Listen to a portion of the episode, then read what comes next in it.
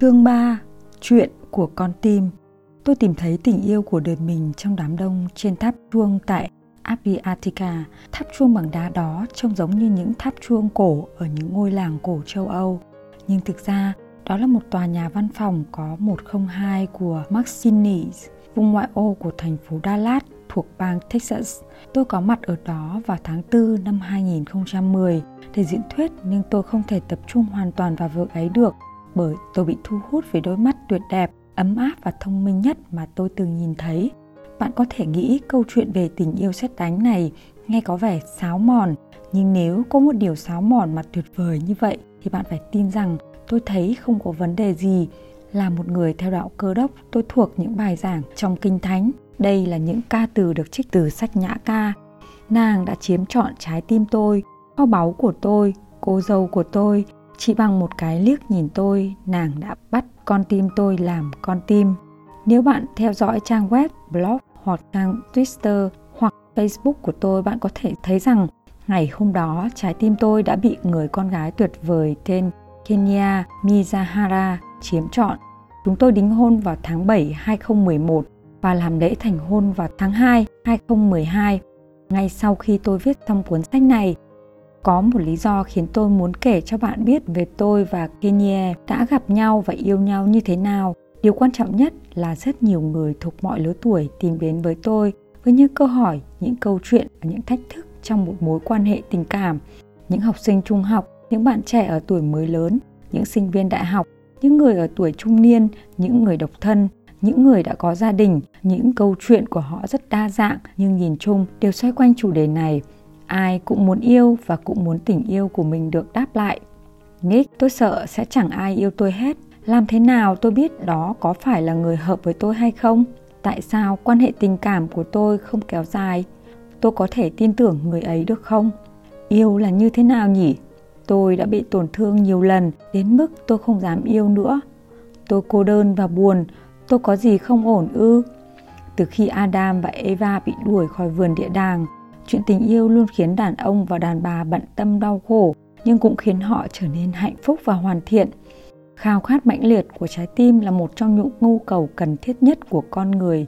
Tuy nhiên, khi chúng ta tìm kiếm tình yêu, chúng ta mở lòng ra, không chỉ được yêu mà thật không may cũng là để chịu đựng đau khổ.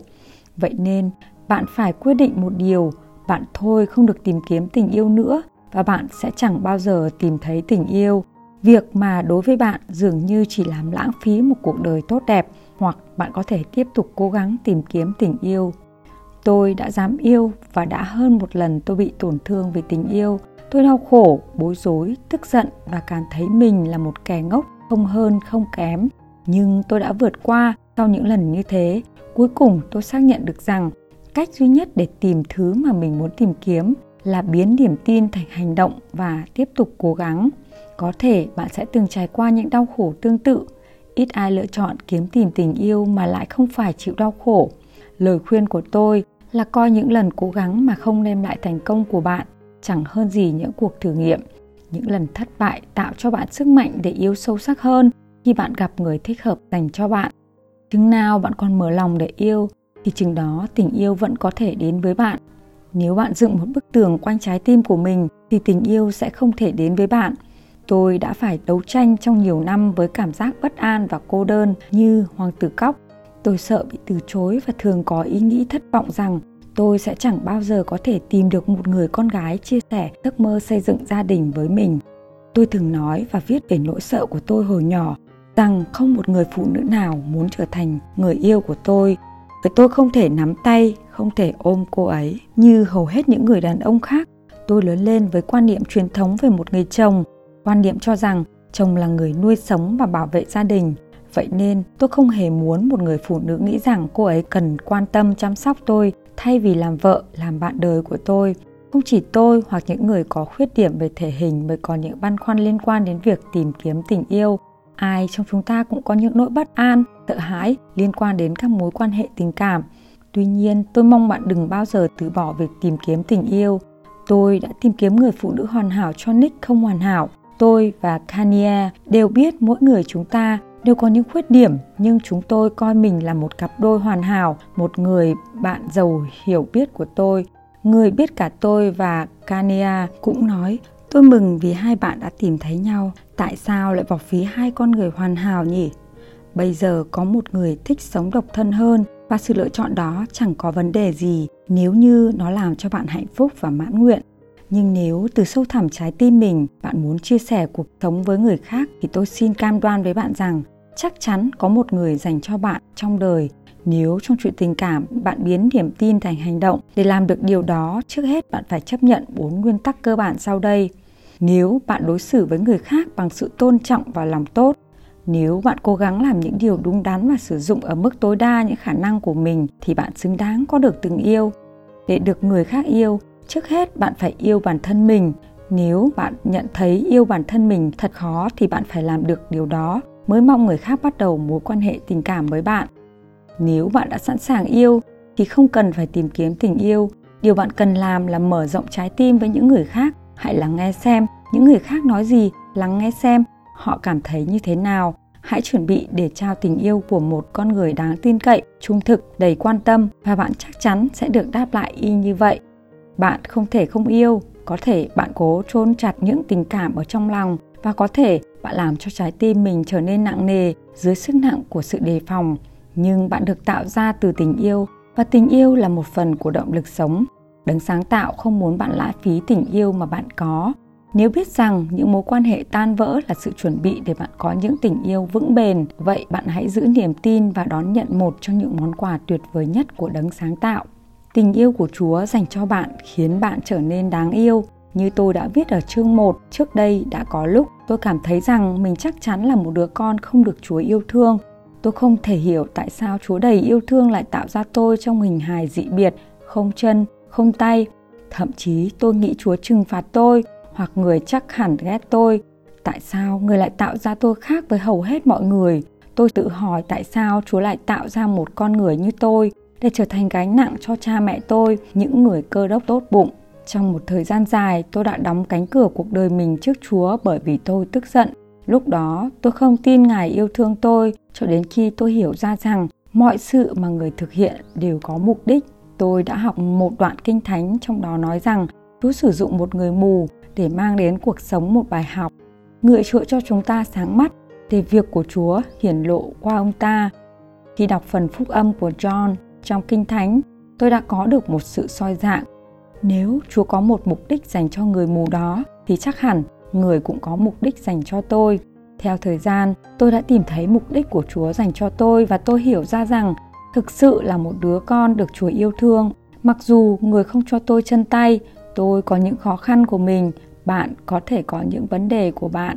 Có thể bạn có những mối bất an những khuyết điểm nhưng chẳng phải tất cả chúng ta đều là những nỗi bất an khuyết điểm sao có thể bạn không hiểu chủ có kế hoạch nào dành cho bạn trong một thời gian rất dài tôi đã không hiểu nhưng khi tôi đọc về người đàn ông mù trong kinh thánh, tôi đã biến niềm tin của mình thành hành động. Tôi đã không thấy được mục đích của mình, nhưng niềm tin tôi đã cho phép tôi chấp nhận rằng một ngày nào đó tôi sẽ tìm ra con đường mà Chúa tạo ra cho tôi. Hãy yêu chính bản thân mình. Khi tôi thừa nhận rằng Chúa yêu thương tôi và có mục đích dành cho tôi, sự tự nhận thức về bản thân của tôi thay đổi và cả thái độ, hành động của tôi cũng vậy. Điều đó không xảy ra chỉ sau một đêm, nhưng qua thời gian tôi đã không né tránh việc giao tiếp với các bạn học ở trường và nơi tôi sống nữa. Tôi không còn trốn trong phòng dạy nhạc một mình để khỏi phải giao lưu với các bạn học trong giờ nghỉ trưa. Tôi thôi không giấu mình sau bụi cây ở sân trường cha mẹ tôi đã khuyến khích tôi bắt chuyện với bạn bè thay vì đợi họ tìm đến tôi trước. Cuối cùng, tôi đã bước ra khỏi cái vỏ ốc của mình và tôi phát hiện ra rằng khi mọi người biết và hiểu tôi, họ chấp nhận tôi, phát hiện ra tôi là người có thể khích lệ người khác. Quan trọng hơn, tôi đã chấp nhận bản thân mình. Khi tôi chưa thoát ra khỏi được nỗi sợ bị từ chối, không ai có thể biết con người nick thực sự. Tôi cảm thấy thương cho bản thân mình và mọi người cảm thấy thương hại tôi nhưng khi tôi chia sẻ những gì tôi đạt được với các bạn học, họ cũng khen ngợi những thành tích đó. Khi tôi cởi mở trước sự tò mò và những câu hỏi của họ về tình trạng thiếu chân, thiếu tay của tôi, nói chuyện một cách thoải mái với họ, cười với họ họ trở thành bạn của tôi.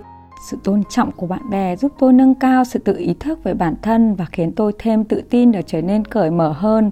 Tôi hiểu ra rằng sự khác biệt về hình thể trở thành trở ngại nếu như tôi cho phép nó như vậy có một số việc tôi không thể làm, nhưng tôi thường khuyến bản thân mình và người khác ngạc nhiên bằng cách tìm ra những cách khá khéo léo để vượt qua thách thức. Tôi trượt ván, bơi, vượt nhiều bạn học về thành tích học tập, đặc biệt với môn toán và thật sự ngạc nhiên về khả năng diễn thuyết. Khi tôi hiểu được giá trị của bản thân mình, tôi biết coi trọng người khác hơn, họ đáp lại sự coi trọng mà tôi dành cho họ bằng cách coi trọng tôi. Kinh thánh dạy chúng ta hãy yêu hàng xóm như yêu chính bản thân mình. Nếu bạn yêu và chấp nhận bản thân mình, thì bạn có thể giàu tình yêu thương, dễ chấp nhận người khác hơn. Bạn tạo ra một môi trường trong đó tình bạn và tình yêu dành cho người khác có thể được nuôi dưỡng, vun bồi. Bạn đối với bản thân mình như thế nào thì người khác sẽ đối với bạn như thế. Nếu bạn không tôn trọng bản thân mình thì làm sao bạn có thể mong người khác tôn trọng bạn? Nếu bạn không yêu quý bản thân, thì người khác có thể yêu quý bạn được chăng? Tất nhiên là không. Nhưng nếu bạn thoải mái với chính mình, thì người khác sẽ cảm thấy thoải mái với sự có mặt của bạn. Nếu bạn làm cho người khác cảm thấy tốt về bản thân bởi vì sự tin cậy, khích lệ, chấp nhận mà bạn dành cho họ, thì tôi tin tình yêu sẽ tìm thấy bạn. Khi tôi diễn thuyết trước đám đông học sinh và các nhóm thanh niên tại các nhà thờ, tôi luôn nói với họ rằng chú yêu họ vì chính bản thân họ. Tôi nói với họ rằng, họ đẹp và rằng họ cần quan trọng bản thân mình như chúa coi trọng họ. Đó là những lời nói đơn giản. Tuy nhiên, mỗi lần nói ra với những lời nói đó, tôi thấy nhiều người xúc động đến rơi lệ. Tại sao lại như vậy? Đó là bởi vì những người trẻ tuổi thường nghĩ rằng họ phải trở nên hợp thời, hợp với số đông. Nếu không, họ sẽ bị loại. Họ thường cảm thấy cần phải có một vẻ ngoài ưa nhìn, quần áo thời trang. Phải thế này, thế kia mới được chấp nhận. Nhưng không phải vậy chúa chấp nhận tất cả chúng ta. Chúng ta vốn có. Bạn là đứa con đẹp đẽ của chúa. Nếu cha của tất cả chúng ta đấng sáng tạo của vũ trụ yêu bạn, thì bạn cũng phải yêu chính bản thân mình. Cho tình yêu, để nhận tình yêu. Giờ đây, có thể người nào đó mà bạn yêu thương và tin cậy sẽ làm tan vỡ trái tim bạn.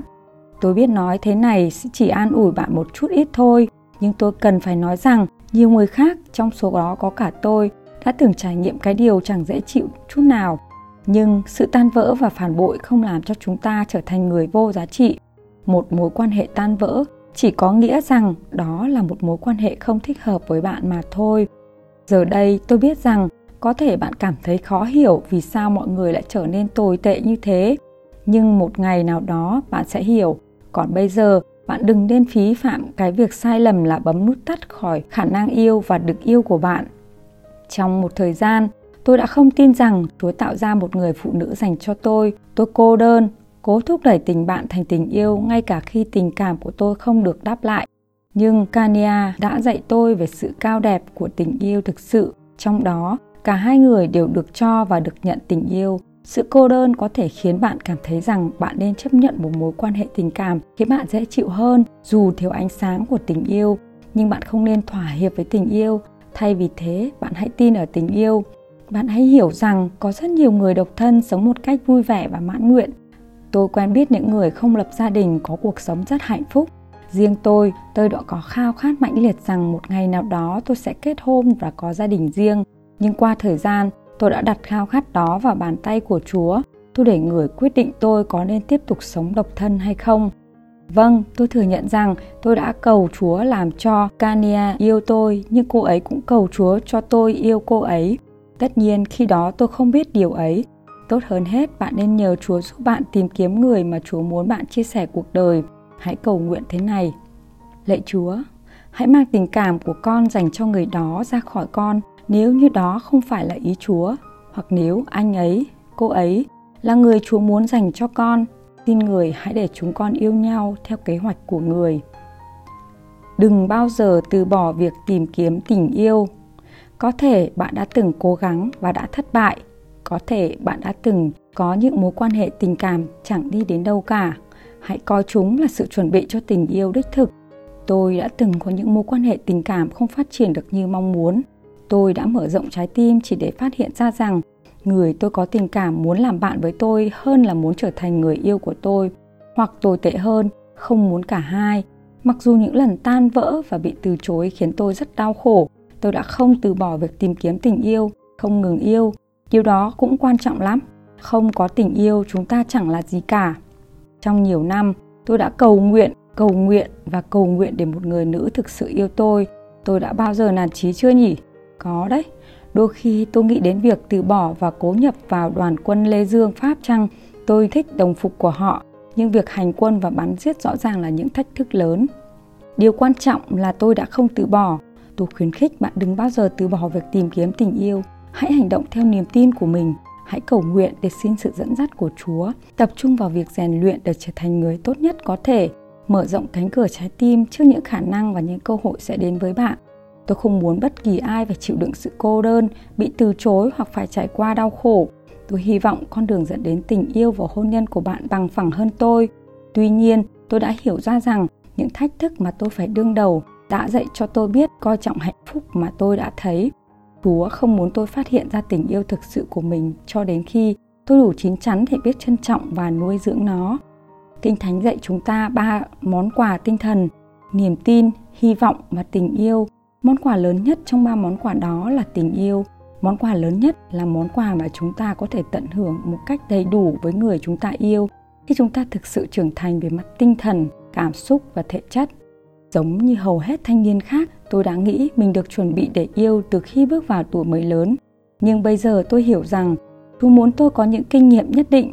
Đã vài lần người cử tôi đi khắp thế giới diễn thuyết trước hàng triệu người và tận mắt nhìn thấy cảnh lộng lẫy đẹp đẽ đến không thể tưởng tượng nổi cũng như sự bần cùng gây ám ảnh khôn nguôi. Chúa thậm chí cho phép tôi có những mối quan hệ tình cảm chẳng đi đến đâu để tôi biết trân trọng người thích hợp mà tôi sẽ tìm thấy. Người cho phép trái tim tôi tan vỡ để tôi biết trân trọng sự trọn vẹn của tình yêu. Sự kết thúc của một mối quan hệ tình cảm khiến tôi đau khổ đến mức không thể diễn tả bằng lời và sự tan vỡ khẳng định nỗi sợ bị từ chối của tôi. Tôi không muốn trở lên lâm ly đâu, nhưng sau khi trải nghiệm đó của tôi thực sự thẫn thờ một thời gian. Qua vài năm tôi nỗ lực tạo dựng nên một sự tự tin và xây dựng mối quan hệ mới Tôi kết bạn với một số phụ nữ tuyệt vời nhưng tôi thường cảm thấy cô đơn và khao khát có đủ mối quan hệ thực sự lâu dài, sâu sắc. Có thể ngay lúc này đây bạn đang cảm thấy cô đơn và không được yêu, nhưng hãy coi thử thách này là một sự chuẩn bị để bạn đón nhận những năm tháng hạnh phúc lâu dài. Tôi biết đối với một số người, những lời này của tôi nghe có vẻ lạc quan hoặc ngây thơ. Có rất nhiều lần trong đời có lẽ tôi đã từng cảm thấy như vậy, nhưng bây giờ, nhờ niềm tin trong hành động Chiếc ly không của tôi đã được rót đầy tới mức có nằm mơ tôi cũng không dám mơ tới.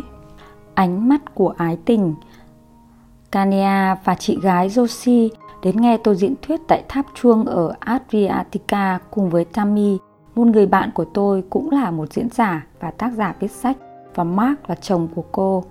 Khi đó hai chị em Kania đảm nhận việc trông trẻ cho vợ chồng Tammy nhưng bởi vì họ quý nhau như người một nhà Tammy đã mời họ đến dự buổi diễn thuyết của tôi. Kana và Joshi mang vẻ đẹp lạ lùng bởi vì mẹ của họ là người Mexico, còn cha họ đã qua đời là người Nhật Bản. Cả hai đều nổi bật như ngày hôm đó trong khi diễn thuyết.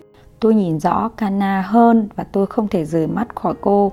Tôi gần như không thể tập trung vào việc diễn thuyết. Sau khi kết thúc bài diễn thuyết, tôi đi loanh quanh nói chuyện với các khán thính giả.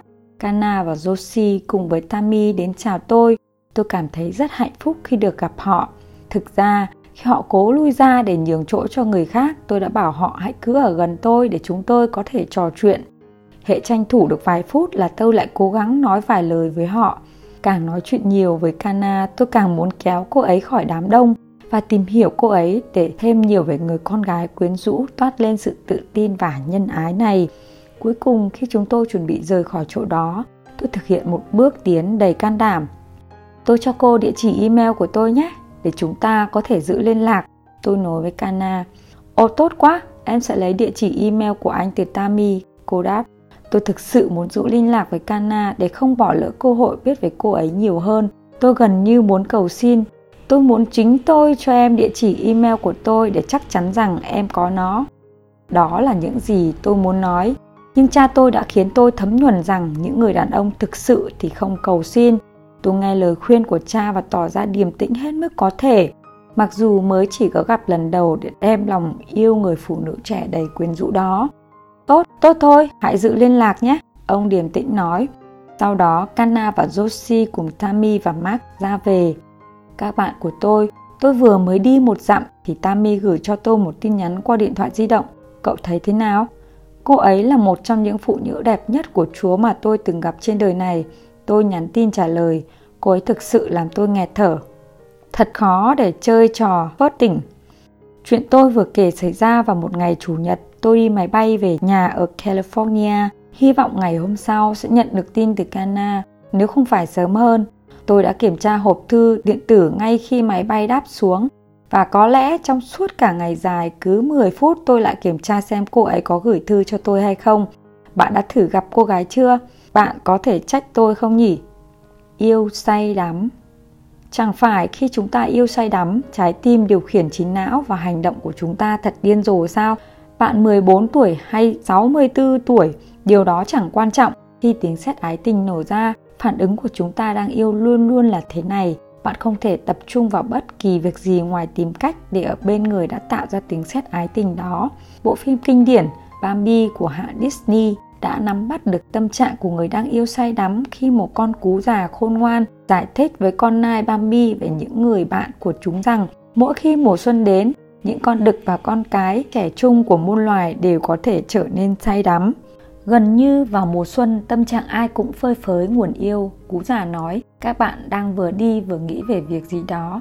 Thế rồi bỗng nhiên bạn nhìn thấy một khuôn mặt xinh đẹp, bạn cảm thấy như muốn khụy xuống, đầu óc bạn quay cuồng và bạn có cảm giác lâng lâng bay bổng như muốn bay lên và khi đó bạn biết điều gì, bạn bị đánh ngã, một chiếc thòng lọng được thòng vào cổ bạn và bạn không còn giữ được cái đầu. Mà đó chưa phải là tất cả, chuyện đó có thể xảy ra với bất kỳ ai Tôi thực sự đã yêu Kana say đắm. Tôi không thể không nghĩ về cô ấy. Việc cô ấy không viết thư cho tôi sớm khiến tôi phát điên như một con rắn bị thương. Tôi đã nhầm ư. Hôm đó Kana đã nhìn tôi như thể cô ấy cũng có cảm giác giống tôi.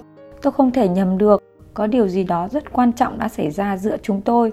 Chẳng phải vậy sao? Nhiều ngày trôi qua, nhiều tuần trôi qua, không có một email nào từ Kana hết. Cũng chẳng có một lời nói nào của cô ấy. Kana dường như đã quên tôi, tôi không thể nghĩ đến điều gì khác. Trước khi gặp Kana, tôi đã từng yêu vài lần, nhưng không lần nào làm tôi say đắm như lần này. Vẻ đẹp của Kana là không thể phủ nhận, nhưng tôi cảm thấy như cô ấy là người phụ nữ có cá tính, tràn đầy sự ấm áp, niềm tin và cả con người Kana toát lên sự can đảm. Liệu có phải trong dịp sinh nhật lần thứ 26 của Joshi, Kana đã cùng chị gái đi trượt tuyết? Đi trượt tuyết Tôi không thể tin rằng Chúa đã đặt người phụ nữ sôi nổi này vào cuộc đời tôi, làm cho những tia sáng đầy sức mạnh lóe lên, rồi sau đó làm cô ấy biến mất. Vậy nên tôi hỏi Chúa, nếu như người không muốn chúng con ở bên nhau thì tại sao Chúa lại để cô ấy xuất hiện trước mặt con? Tại sao người lại để con sao nhạo việc phụng sự người nếu như không có gì quan trọng xảy ra giữa con và cô ấy? Một tuần nữa trôi qua mà không có tin gì từ Cana và tôi tự bảo mình, Nick, mi lại nhầm rồi, Mi cho rằng cô gái đó cũng có những cảm giác giống Mi, nhưng đó chỉ là Mi đang mơ thôi. Khi nào Mi mới tỉnh chứ? Tôi buồn vì Kana không liên lạc với tôi và tôi cảm thấy thất vọng bởi tôi nghĩ mình sao mà ngốc quá. Tôi trở thành một cậu bé 12 tuổi ôm tương tư vì một cô gái xinh đẹp, đáng tin cậy đã đối xử tốt với tôi. Gần 3 tháng trôi qua, tôi vẫn luôn nghĩ về Kana. Sự im lặng của cô khiến tôi tin rằng không có chuyện tình cảm lãng mạn xảy ra với cô. Lòng kiêu hãnh của người đàn ông trong tôi đã bị tổn thương, tôi để cho mọi sự diễn ra theo tự nhiên. Sự cạnh tranh của trái tim. Vào tháng 7, tôi có một buổi diễn thuyết nữa ở Dallas như những lần khác tôi ở cùng Tammy và Mark và tôi không thể phủ nhận rằng tôi hy vọng khi đó Kana đảm nhận giữ trẻ cho gia đình họ. Nhưng tôi không cảnh báo mình rằng chớ có hy vọng quá nhiều, Kana có viết thư cho tôi đâu Rõ ràng cô ấy không cảm thấy tiếng sét ái tình như tôi cảm thấy khi tôi gặp cô. Tôi phải kiềm chế và kiểm soát tình cảm của mình. Hãy canh gác con tim của mi, hãy giữ bình tĩnh, ta ơi. Máy bay của chúng tôi vừa hạ cánh, tôi đã không kiềm chế được việc nhắn tin qua điện thoại cho Tammy. Mọi người ở đó cả chứ? Tammy nhắn lại, Joshi và tôi ở đây đang nấu món lasagna cho cậu. Tuyệt, ông điềm tĩnh nhắn tiếp, Kana thế nào? Tôi thề những lời nó tự động xếp hàng trên màn hình điện thoại thông minh của tôi. Chiếc điện thoại thỉnh thoảng quá thông minh trước lợi ích riêng của chủ nó. Vâng, tôi thừa nhận trong chuyện tình cảm tôi yếu đuối. Tôi không đứng được, nhưng câu trả lời thậm chí tệ hơn cả điều tôi lo sợ. Kana ở đây nhưng cô ấy đi xe đạp đi chơi với bạn trai rồi. Tammy nói. Chị ấy chỉ đùa thôi. Tôi đến nhà Tammy và đúng là Roshi và Tammy đang ở trong bếp làm món lasagan. Tôi ngồi xuống tán chuyện và vài phút sau không kiềm chế được. Tôi bộc lộ mình là anh chàng Nick đang tương tư vì tình. Vậy thực sự Kana đâu nhỉ? Tôi hỏi bằng giọng nhẹ nhàng. tammy đặt chiếc bát trên tay xuống. Cả chị và Rosie đều ném về phía tôi cái nhìn khó hiểu. Cô ấy đi xe đạp với bạn trai thật mà, Nick. tammy nói. Trời ơi, chị ấy không đùa. Thế rồi tôi chợt nhận ra vấn đề. tammy bối rối khi tôi hỏi thăm Kana bởi vì chị ấy nghĩ tôi quan tâm đến Roshi. Tôi đã bao giờ nói rõ người chị hai người em đã hút hồn tôi đâu bởi vì hai chị em họ đều xinh đẹp nhưng chỉ có một người hiện tại chưa có người yêu nên Tammy nghĩ rằng tôi thích Joshi, người có tuổi gần với tuổi của tôi hơn. Đó là lý do tại sao Tammy không hỏi tôi về bạn trai của Kana. Tôi đã nghe người ta nói về cảm giác như thể thấy mình đang bị chìm, nhưng chỉ đến lúc tôi mới biết cảm giác đó là gì. Tôi cảm thấy như thể đất đang sụp xuống, tôi đang rơi xuống một vực sâu thẳm. Lạy Chúa, xin người hãy giúp con đương đầu với chuyện này theo cách đàng hoàng và lịch sự tôi cầu nguyện. Nick được yêu Thật đáng sợ khi cuộc sống của chúng ta bỗng nhiên biến thành những vở hài kịch tình huống trên truyền hình, phải không các bạn? Cha mẹ tôi có thể đã viết được cả series kịch nổi tiếng mang tên Tôi yêu Nicky bởi các hồi điên rồ mà tôi đã diễn trong những năm tháng qua và đây là một vở kinh điển. Tất nhiên, lúc đó tôi không cười. Có cả một thư thoại như thế này trong phim The Butterfly Citrus Tạp xiếc bươm bướm, bộ phim ngắn từng đoạt giải thưởng quan trọng mà tôi tham gia diễn xuất. Cuộc đấu tranh càng khốc liệt thì chiến thắng càng vẻ vang. Dường như điều này đúng trong nhiều khía cạnh của cuộc sống, thậm chí đôi khi cả trong những mối quan hệ tình cảm. Nếu chuyện tình cảm của bạn diễn ra êm đềm, thì bạn nên cảm thấy biết ơn.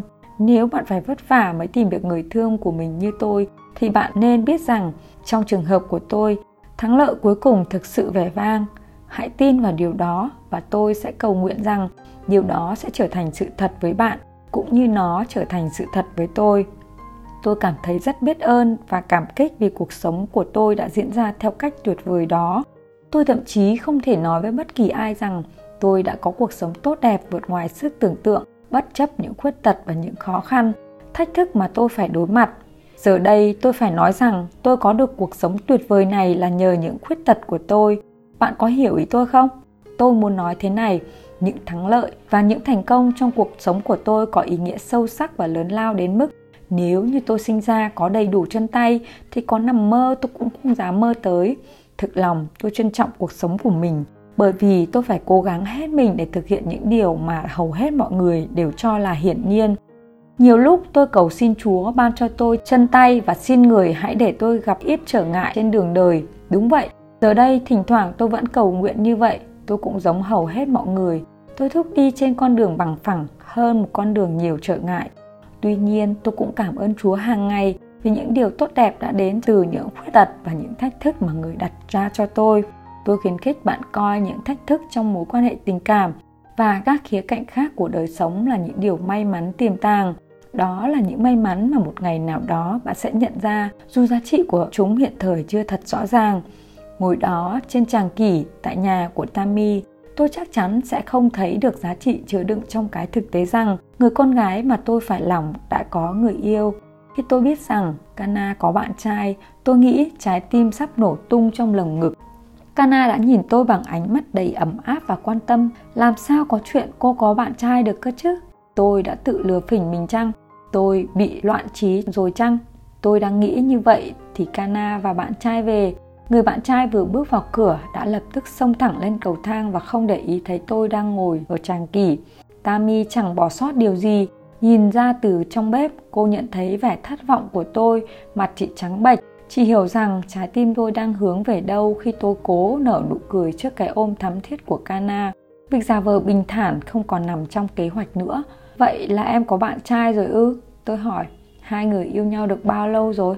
Khoảng một năm anh ạ, à, Kana nói. Vực thẳm mà tôi nghĩ tới rơi vào dường như bỗng sâu hơn. Tôi phát hiện với chính mình vì đã hiểu không đúng về cô gái này. Người rõ ràng chỉ coi tôi là một người bạn mà thôi. Tôi muốn đi đến một chỗ nào đó và dùng chán đập dập móng chân của mình. Bữa tối được dọn ra, bạn trai của Kana xuống với chúng tôi tự giới thiệu bản thân.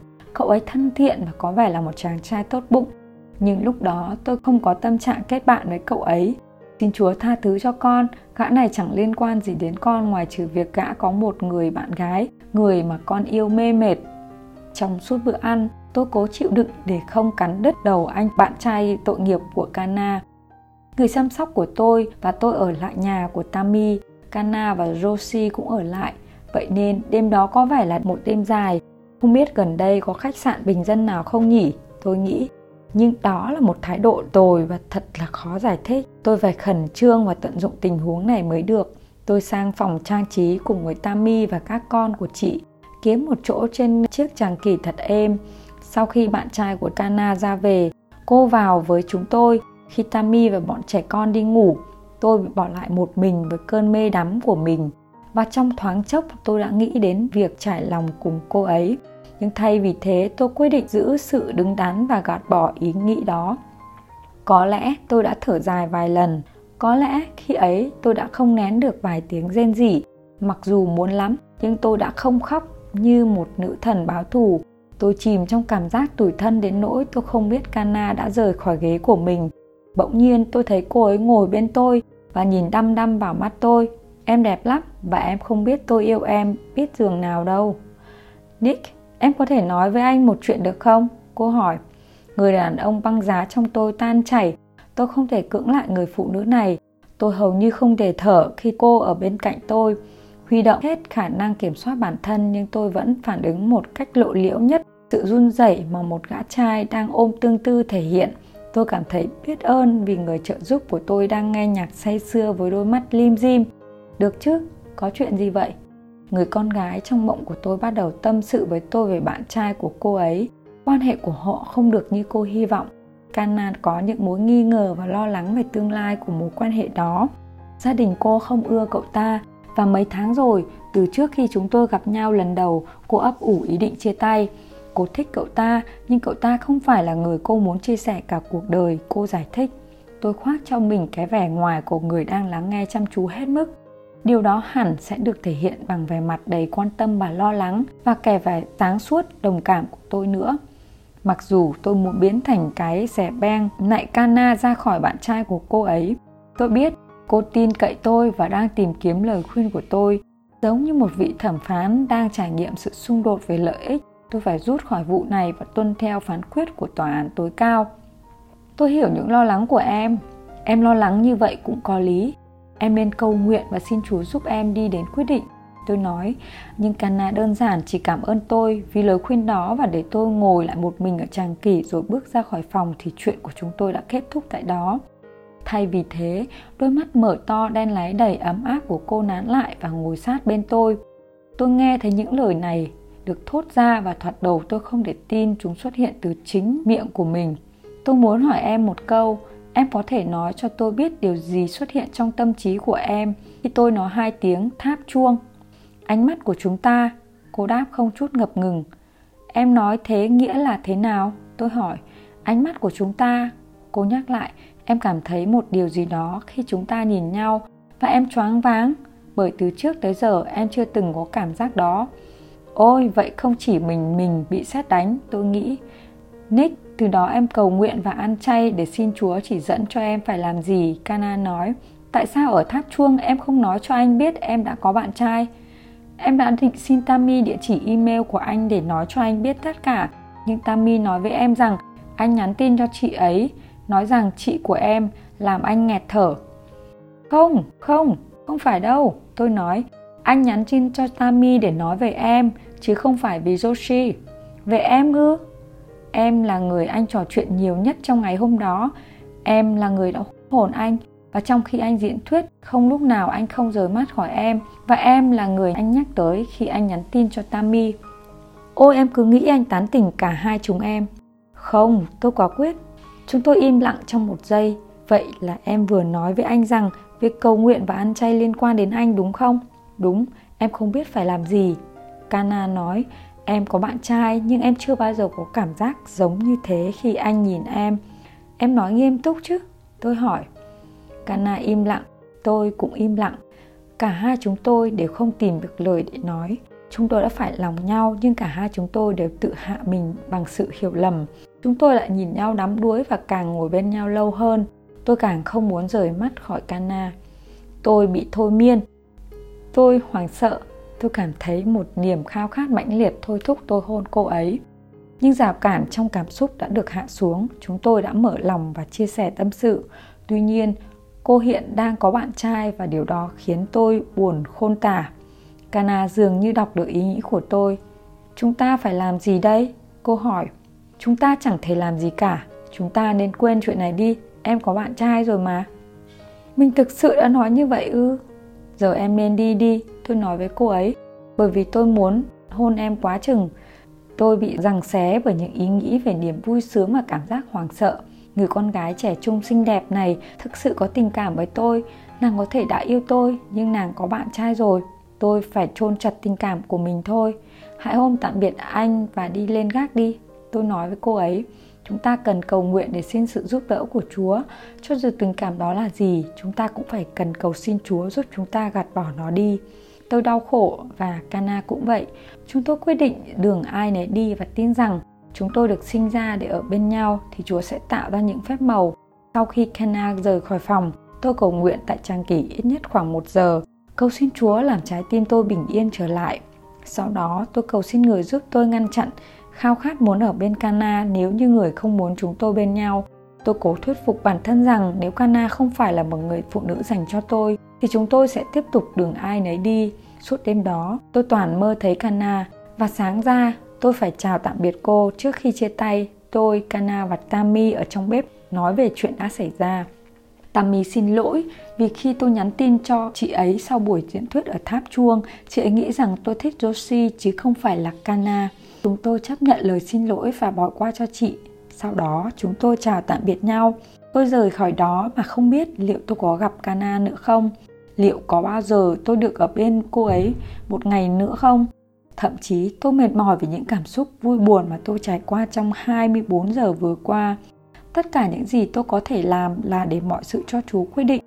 Nhưng ngay khi tôi đã xác định được như vậy thì tôi vẫn cảm thấy tim mình đau đớn. Tôi cảm thấy có một niềm an ủi rằng Kana đã thú nhận rằng cô có tình cảm với tôi. Biết được như vậy là điều ý nghĩa đối với tôi. Tình cảm của Kana xác định rằng không phải tôi tưởng tượng ra mọi chuyện trong đầu hoặc mơ mộng hão huyền. Bản thân thật sự rằng người con gái trẻ trung, xinh đẹp, tốt bụng và thông minh như Kana có thể coi tôi là người cô ấy yêu đã là một niềm hạnh phúc đối với tôi rồi và tôi phải cảm ơn Chúa vì món quà lớn lao đó. Cana đã gây ấn tượng đối với tôi như người phụ nữ đã nhắc đến trong kinh thánh, một người vợ, một người phụ nữ có tính cách cao quý. Tính cách và niềm tin của Cana dành cho Chúa đã hấp dẫn tôi. Một phần của việc hành động theo đức tin trong các mối quan hệ tình cảm là phấn đấu để trở thành người tốt nhất trong khả năng của bạn. Tin rằng sớm muộn gì cũng có những người đem lòng yêu bạn. Điều đó có nghĩa là tin rằng trong cuộc đời nhất định sẽ có người chú ý đến bạn, nhìn vượt lên những khuyết điểm và thiếu sót của bạn. Dù bạn không hoàn hảo, người đó vẫn yêu bạn. Tôi kể chuyện tình cảm của mình để khuyến khích bạn tin vào điều đó. Bạn nên biết rằng nếu tôi có thể có được tình yêu tôi mong muốn thì bạn cũng có thể. Nếu như vậy thì chưa đủ thì bạn hãy nhìn xung quanh mình thế giới đầy những người không hoàn hảo những người bình thường đã tìm được tình yêu và người bạn đời của mình tình yêu có thể đến với bạn tôi cầu cho một nửa của bạn sẽ sớm tìm thấy bạn và tôi cầu mong rằng sự gắn bó giữa các bạn mạnh hơn những thách thức mà các bạn phải đối mặt. Kết quả mỹ mãn 6 tuần trôi qua không có tin tức gì từ Cana tôi phải trở lại Dallas để diễn thuyết và tôi thực sự bị giày vò vì tôi không biết mình có nên gọi điện cho Cana hay không. Tammy đã mời tôi ở lại nhà chị ấy, nhưng tôi không muốn đặt Kana vào tình thế khó xử. Tôi quyết định ở nhà của một người bạn khác trong thành phố, nhưng tôi đã quên không gọi điện trước cho người bạn đó để kiểm tra xem anh ấy có nhà hay không. Khi gọi điện cho người bạn đó từ sân bay Dallas, tôi mới biết anh ấy hiện không có mặt trong thành phố. Người chăm sóc của tôi và tôi đều đã đi đây đi đó nhiều nên chẳng ai trong chúng tôi muốn ở qua đêm trong khách sạn. Tôi rơi vào tâm trạng mệt mỏi và buồn bã Đầu óc, thể xác, tâm hồn tôi đều mệt mỏi và cả sức mạnh ý chí cũng vậy. Ý nghĩ được gặp Kana và được nói chuyện với cô ấy một lát, cho dù bạn trai của cô ấy vẫn hiện diện trong ý thức tôi, đã chiến thắng ý nghĩ ở qua đêm tại khách sạn. Tôi gọi Tammy để hỏi xem liệu chúng tôi có thể nghỉ ở nhà chị ấy đêm đó không. Mark và bọn trẻ ở nhà sẵn sàng đón chúng tôi, vậy nên chúng tôi đến nhà họ và tất nhiên Kana ở đó. Trong khi xe ô tô đi từ sân bay tới nhà của Tammy, tôi đã có một cuộc trò chuyện với Chúa. Người biết con đang mệt mỏi và con sẽ đến nhà Tammy thay vì đến một khách sạn. Con biết ai đang ở đó và tôi mỉm cười trước sự khôi hài của Chúa. Tôi ngờ rằng Chúa cũng đang mỉm cười. Đáng lẽ tôi nên e sợ và thận trọng thì mới phải, nhưng khi ấy tôi mệt và mất phương hướng vì đi đây đi đó nhiều đến nỗi tôi mở một nụ cười ngớ ngẩn trên khuôn mặt sẽ vui đáo để đây. Tôi nói với người chăm sóc của mình khi chúng tôi lái xe vào lối nhỏ dẫn đến ngôi nhà của Tammy. Mark và bọn trẻ chạy ào ra đón chúng tôi, tăng sái sách túi cho chúng tôi. Vậy nên chúng tôi đi thẳng vào bếp, Kana đang ở đó và chúng tôi nhìn nhau đăm đăm. Thật ngạc nhiên, tôi nói và cảm thấy hơi lung túng. Cô mỉm cười rồi bật cười thành tiếng. Nếu tôi có chân, hẳn chắc cũng lúc ấy tôi đã khụy xuống.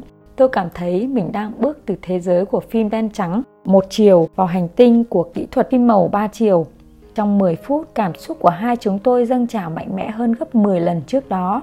Mọi mối hoài nghi còn vương lại đều xua tan ngay khi Kana đứng dậy, đặt tay lên vai tôi và nói Em đã chăm chỉ cầu nguyện và Chúa đạt sự bình thản vào trái tim em để em có thể chia tay bạn trai. Em muốn ở bên người mà em gắn bó trọn đời.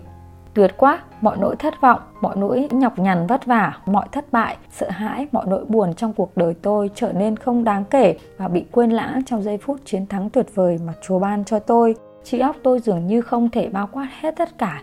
Người phụ nữ trẻ đặc biệt này đã nói rằng cô muốn dành phần còn lại cuộc đời làm vợ tôi. Vợ của tôi, Kana đã nói với tôi rằng cô bị thu hút từ lần đầu tiên chúng tôi gặp nhau. Nhưng hơn thế cô cảm thấy sự kết nối mạnh mẽ về cảm xúc giữa chúng tôi cô khiến tôi choáng ngợp. Là một người chín chắn hơn tuổi của mình cô luôn hành động vì niềm tin chứ không dựa trên cảm xúc. Vậy nên sau lần gặp gỡ đầu tiên cô chủ động kiềm chế cảm xúc và cầu nguyện để xin sự dẫn dắt của chúa em đã cầu xin chúa cho em biết rằng những cảm xúc đó là gì liệu có phải chúng chỉ là sự rung động nhất thời hay không hay đó thực sự là tín hiệu của chúa dành cho một mối quan hệ lâu dài. Cô nói em đã không muốn dựa vào những cảm xúc của mình. Em không muốn dấn bước vì lý do đó. Vậy nên em không ngừng cầu nguyện. Nói một cách khác Kana đã, đã biến điểm tin thành hành động. Lời cầu nguyện của tôi dành cho bạn là một ngày nào đó. Khi bạn sẵn sàng đón nhận chúa sẽ đặt sự mãn nguyện vào trái tim bạn bằng cách mang đến cho bạn một người thực sự yêu bạn hoặc bằng cách cho phép bạn cảm thấy một cách đầy đủ rằng bạn thực sự hạnh phúc ở bên một người nào đó. Hãy chuẩn bị cho ngày đó bằng cách giữ niềm tin trong tim và cố gắng phấn đấu để trở thành người tốt nhất có thể. Hãy yêu thương mọi người càng nhiều càng tốt. Hãy mở rộng cánh cửa trong trái tim. Chúa sẽ lo phần còn lại bạn ạ. Tình yêu được thử thách mặc dù tôi cảm thấy khoảnh khắc đó tựa như bộ phim tình cảm lãng mạn hay nhất từng có, hoặc ít nhất cũng là bộ phim hay nhất mà tôi thủ vai chính. Tôi biết, những gì tôi đang trải qua không phải là phim, đó là cuộc sống thực. Và bạn có thể đoán được chuyện đó diễn ra như thế nào khi chúng tôi đã thổ lộ tình cảm với nhau một chút e dè. Bước tiếp theo là ra mắt gia đình hai bên, mẹ và chị gái Kana ủng hộ chúng tôi ngay lập tức tôi rất biết ơn tình yêu cùng có sự thấu hiểu của họ khi Dana nói với mẹ của cô ấy biết chuyện của chúng tôi mẹ vợ tương lai của tôi nói vinh quang thuộc về chúa vài tuần trước đó Josie đã nói với bà rằng giữa tôi và Kana phải lòng nhau Mẹ của họ đã nói rằng bà ăn chay và cầu nguyện cho mối quan hệ của chúng tôi đâm hoa kết trái. Tôi cũng chinh phục được bà, các cô, dì, chú bác và các anh chị em họ của Kana bằng cách nhảy một điệu Mexico truyền thống tại một bữa ăn của gia đình, bằng cách chia sẻ niềm tin với họ. Họ không lo ngại về sự khiếm khuyết chân tay của tôi. Một số người che giấu nỗi lo ngại rằng tôi có thể là một người chỉ có sự nổi tiếng bề ngoài, nhưng sau khi tôi chia sẻ niềm tin của mình và sau khi tôi cùng Kana bày tỏ tình yêu dành cho nhau, những lo ngại đó tan biến. Quả thực trong vài tuần tôi đã chỉ hoãn không dám nói ngay cho cha mẹ tôi biết về mối quan hệ mới mẹ này bởi vì cha tôi là người thận trọng và ông thích nói cặn kẽ chuyện tình cảm của tôi. Cha mẹ tôi mau chóng yêu quý Kana so với một cô gái trẻ, Kana có sự thông minh, khéo léo hiếm thấy cha mẹ Kana ly hôn khi cô mới 5 tuổi, vì thế từ khi còn nhỏ cô đã phải gánh những trách nhiệm của người lớn. Sự chín chắn của cô thể hiện một cách rõ ràng khi cha mẹ tôi hỏi Kana một câu rất khó trả lời, trong khi sự khiếm khuyết chân tay của tôi không phải là hậu quả của gen di truyền. Em trai và em gái tôi đều bình thường. Cha mẹ tôi vẫn hỏi Kana rằng cô sẽ cảm thấy thế nào nếu như một trong những đứa con của chúng tôi sinh ra mang khuyết tật giống tôi. Cô dâu tương lai của tôi, người khi ấy đã quyết định rằng mình muốn có một gia đình đông con đáp cho dù tất cả năm đứa con của chúng cháu đều không có chân, không có tay, cháu vẫn yêu tất cả các con của mình. Và cháu nghĩ cháu sẽ đối mặt với chuyện đó dễ dàng hơn bác bởi vì khi Nick chào đời bác choáng váng không biết phải làm thế nào. Nhưng cháu đã có Nick là hình mẫu, là người dẫn dắt. Kana nói với cha mẹ tôi rằng cô ấy yêu tôi và cô ấy sẽ yêu thương những đứa con của chúng tôi trong quá khứ, tôi đã từng lo rằng tôi sẽ chẳng bao giờ tìm được người phụ nữ mà cha mẹ tôi ủng hộ bởi vì họ lo lắng cho tôi và muốn bảo vệ tôi. Nhưng Chúa đã mang cho tôi một người phụ nữ trẻ, một người đã giành được sự tôn trọng, cảm phục và yêu thương của cha mẹ tôi. Tình cảm của Kana dành cho tôi rất chân thành và cô ấy bày tỏ tình cảm một cách sâu sắc khiến tôi ngập tràn sự nể trọng và biết ơn nhưng sự khích lệ và tình yêu vô hạn tôi dành cho cô ấy không phải chỉ bằng những gì cô ấy nói Kana đã thể hiện tình yêu dành cho tôi bằng những hành động và việc làm cụ thể mỗi ngày. Vào tháng 12 năm 2010, lần đầu tiên tôi cảm nhận được sự quan tâm sâu sắc mà Kana dành cho tôi. Chúng tôi mới yêu nhau được vài tháng thì tôi phải đương đầu với khó khăn về tài chính của công ty. Khi đó tôi chưa sẵn sàng đính hôn nhưng đã bàn về việc kết hôn. Đó là thời điểm tôi muốn cô dâu tương lai của tôi thấy tôi trong điều kiện tốt nhất có thể. Ấy vậy mà tôi lại để cô ấy thấy tôi trong hoàn cảnh bi đát nhất khi ấy, chúng tôi mới ở giai đoạn đầu của mối quan hệ tình cảm. Và tôi, người đàn ông được cho là mạnh mẽ, đang tràn đầy nhiệt huyết bỗng rơi xuống vực sâu và sự tuyệt vọng. Ở chương trước, tôi đã kể với bạn rất chi tiết về sự phản ứng thái quá về mặt cảm xúc của tôi trước mọi khó khăn tài chính tạm thời của công ty.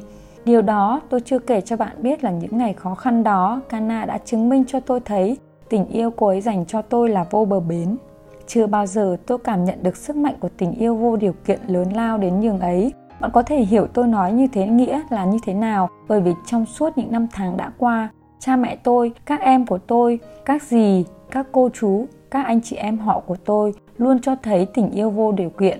Tuy nhiên, họ là gia đình của tôi. Mối dây ràng buộc của tình ruột thịt là điều hiển nhiên. Mối dây ràng buộc của Cana đối với tôi mỏng manh hơn và nó vừa mới được hình thành, cô ấy có thể dễ dàng bỏ tôi nhưng Kana đã không làm thế mà ngược lại gắn bó với tôi hơn. Cô ấy thể hiện niềm tin và tình yêu dành cho tôi bằng hành động và những cách mà tôi cho đó là phi thường. Đúng vào lúc tôi muốn chứng minh mình là trụ cột gia đình tôi lại thú nhận với bạn gái rằng công ty của tôi nợ 500.000 đô la.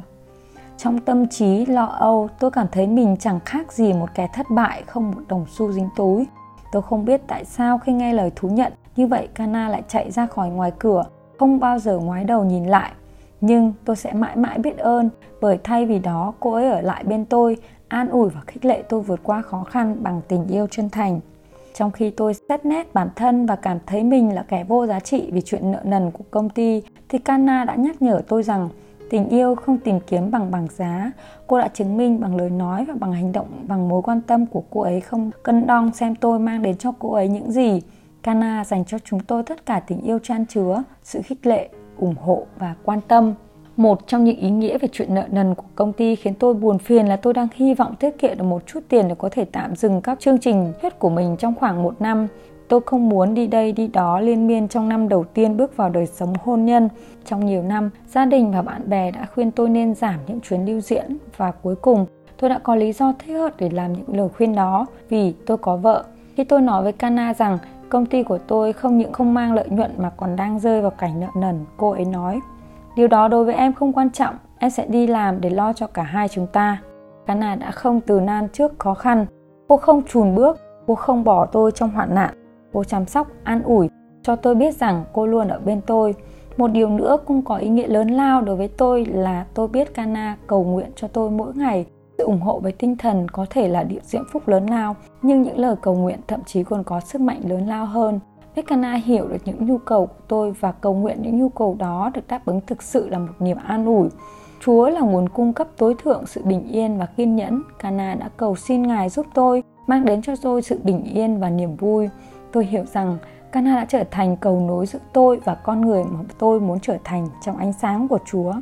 Kana là chìa khóa cho sự vươn tới và trưởng thành của tôi trong vai trò một người chồng, một người diễn giả, một nhà truyền giáo, một người bạn, người anh trai và người con trai. Ở bên Kana, tôi luôn cảm thấy mãn nguyện, không cần phải đòi hỏi bất kỳ điều gì nữa. Tôi không cần phải nói với Kana tôi cần gì, cô ấy biết rõ tôi cần. Cô hiểu tâm tư, tình cảm của tôi và luôn khích lệ tôi. Nhưng quan trọng hơn, tôi biết những khoảng trống cần lấp đầy bằng sự cầu nguyện thành tâm. Cô cầu xin Chúa ban cho tôi những gì cô ấy không thể mang lại cho tôi.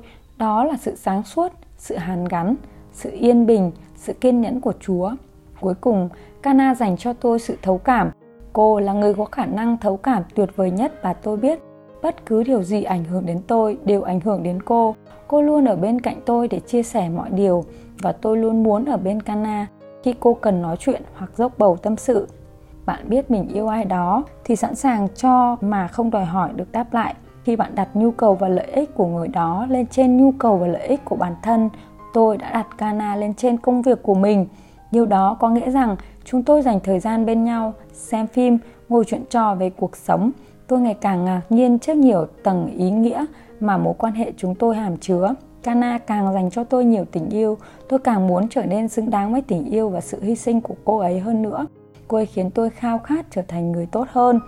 Có lần, một người bạn đã kể cho chúng tôi nghe về mối quan hệ tình cảm mới mẻ của anh ấy và nói Tôi nghĩ cô ấy quá tốt để dành cho tớ, tớ không xứng đáng với người phụ nữ này. Tôi đã nghĩ anh ấy thật may mắn. Chúng ta nên gắn bó với người có thể khích lệ và thôi thúc chúng ta vươn lên để trưởng thành hơn, quan tâm đến người khác nhiều hơn, biết cho đi nhiều hơn và thấu cảm cao hơn. Có Kana trong đồi, tôi trở nên kiên nhẫn hơn trước. Tất nhiên, giao cản đặt ra không thực sự cao trọng, nhưng ngày tôi còn độc thân, khi tôi thiếu kiên nhẫn và thường tự coi mình là trung tâm, chú bát ta của tôi mới đây đã nhắc nhở tôi một bản ghi chép mà tôi đã cất giữ từ nhiều năm trước. Trong đó tôi lập ra một danh sách gồm những 10 điều tôi muốn về người vợ tương lai của mình. Kana có thỏa mãn được tất cả mọi điều trong danh sách đó không? Chú tôi hỏi.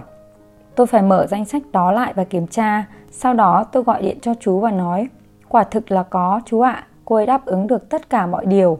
Đó là khoảnh khắc vui mừng và cũng thật thú vị. Tôi lớn hơn Kana vài tuổi, nhưng xét một số khía cạnh thì cô ấy sáng suốt và hiểu biết hơn tôi. Kana đã tạo lập được nền tảng cho một mối quan hệ tình cảm không bị làm tổn hại bởi những trông đợi, sự sao lãng hoặc những hy vọng vô thức. Tôi tin đó là một tình yêu sẽ trở nên sâu sắc hơn, cao đẹp hơn và qua thời gian, tôi vẫn thường nói rằng nếu bạn không trưởng thành trong niềm tin thì điều đó có nghĩa bạn đang teo lại. Và trong tình yêu cũng vậy, Kana thực sự là một đứa con của Chúa. Cô là đứa con yêu quý của người và người đã trao cô ấy cho tôi để chúng tôi có thể yêu nhau và ngợi ca ân đức của người. Tình yêu của chúng tôi tạo được ảnh hưởng tích cực với người khác. Có lần một phụ nữ lớn tuổi nhìn thấy chúng tôi ở bên nhau, cười và nói vui vẻ, bà đi tới chỗ chúng tôi với đôi mắt dớm lệ. Bây giờ tôi lại tin vào tình yêu thực sự rồi. Tôi không thể diễn tả nổi niềm sung sướng dâng trào trong tôi khi tôi nhìn thấy Kana cười, khiêu vũ, hát và vui đùa với mọi người. Tôi nóng lòng chờ đến ngày chúng tôi có thể thấy các con của chúng tôi vui đùa như vậy. Tôi cầu mong bạn cũng có thể hưởng hạnh phúc trong tình yêu như tôi đang được hưởng. Nhưng bạn hãy nhớ làm phần việc của mình, chuẩn bị cho bản thân không chỉ để đón nhận tình yêu mà lại còn để cho đi, để hy sinh trong tình yêu một cách vô tư và không vị kỷ.